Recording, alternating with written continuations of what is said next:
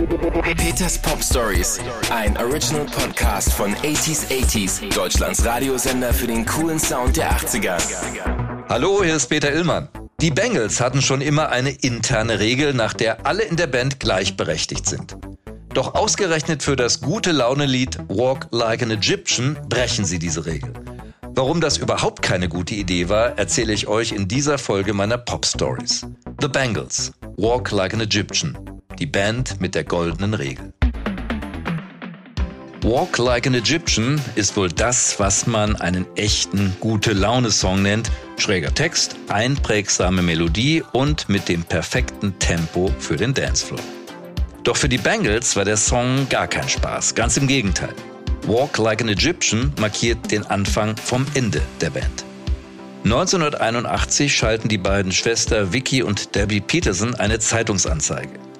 Sie wollen eine Band gründen und suchen noch Mitglieder. Dabei gilt von Anfang an eine Regel bei den Bangles.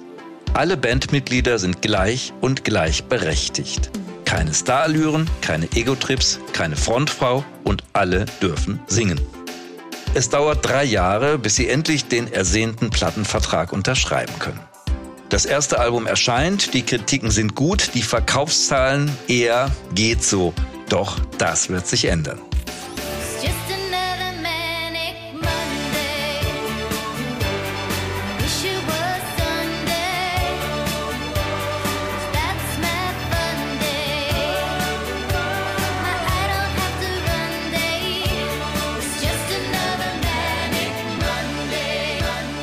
Manic Monday schlägt als Single-Auskopplung des Nachfolgealbums Different Lights voll ein. Sie sind Top 10 in den USA und in England. Bei uns schafft es der Track bis auf Platz 2. Die Bengals sind von einem auf den anderen Tag weltberühmt und genau damit gehen die Probleme los. Fällt euch eine Band ein, bei der alle Mitglieder gleich berühmt sind? Okay, vielleicht bei ABBA. Aber sonst? Die Stones? Mick Jagger. Duran Duran? Simon Le Bon. Aha, Morten Harket. Einer oder eine steht immer im Rampenlicht, mehr als der Rest. Und das ist nicht nur so, weil der Mensch am Mikrofon die meiste Aufmerksamkeit bekommt. Das liegt auch daran, dass die Presse ein Gesicht und einen Namen braucht, eine Band zu verkaufen und nicht drei oder vier wie bei den Bengals. Die Idee, dass alle Bandmitglieder gleichberechtigt sind, das ist sehr löblich, aber leider auch total unrealistisch. Und deshalb wird Susanne Hoffs nach und nach zur heimlichen Frontfrau der Band. Sie ist in den Musikvideos immer etwas mehr zu sehen als die anderen. Und beim Fotoshooting schieben die Fotografen sie gerne mal in den Mittelpunkt. Die goldene Bandregel wird immer öfter gebrochen und daran hat auch Walk Like an Egyptian einen erheblichen Anteil. Geschrieben hat das Werk Songwriter Liam Sternberg. Er ist bei stürmischer See auf einer Fähre durch den Ärmelkanal unterwegs. Angeblich hat er schon das ein oder andere Glas Wein intus. Amüsiert beobachtet er, wie Menschen an Deck versuchen, beim heftigen Wellengang die Balance zu halten. Sieht ja aus wie bei den alten Ägyptern, denkt er sich und notiert diesen Gedanken sofort in sein Notizbuch.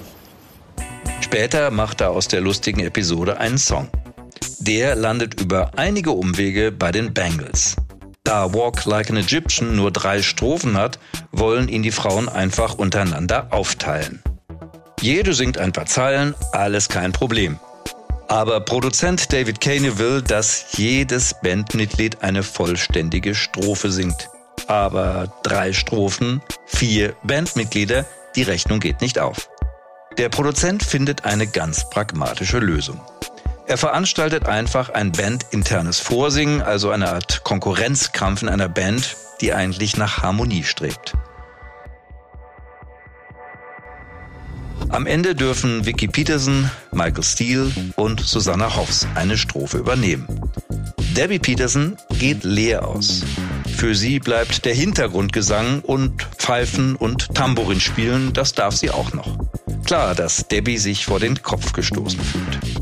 Im Video zum Song bleibt sie ganz Profi und versucht das Beste daraus zu machen. Sie springt auf der Bühne rum, schwingt das Tambourin und gibt alles bei ihrem Pfeif-Solo. Wir wissen, Walk Like an Egyptian landet auf Platz 1 der Charts in den USA und auch in Deutschland. Einer der größten Erfolge der Bangles überhaupt. Doch zugleich werden die Spannungen in der Band nicht abebben, ganz im Gegenteil.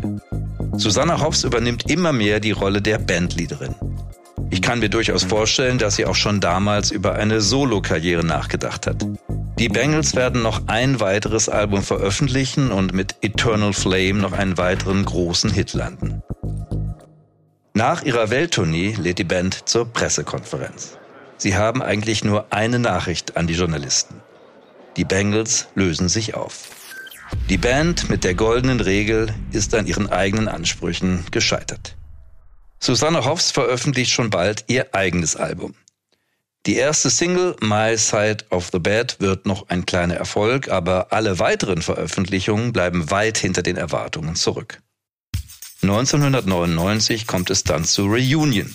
Die Bengals sind bis heute aktiv, allerdings fehlt Bassistin Michael Steele. Dass sie nur noch zu dritt sind, hat immerhin einen Vorteil. Wenn sie heute Walk Like an Egyptian spielen, dürfte es keinen Streit mehr geben, weil jetzt jeder eine eigene Strophe bekommt.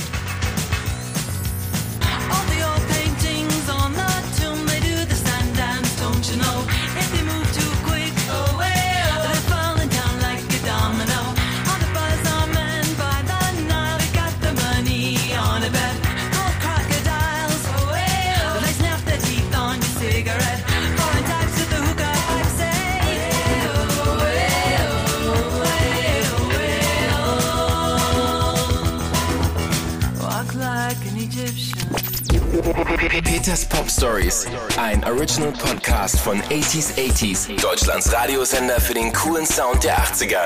Mehr Pop Stories und die passenden 80s Songs von Depeche Mode, David Bowie, Madonna, The Human League und vielen mehr hört ihr im Programm von 80s 80s. Jetzt entdecken in der App und im Web 80s80s.de.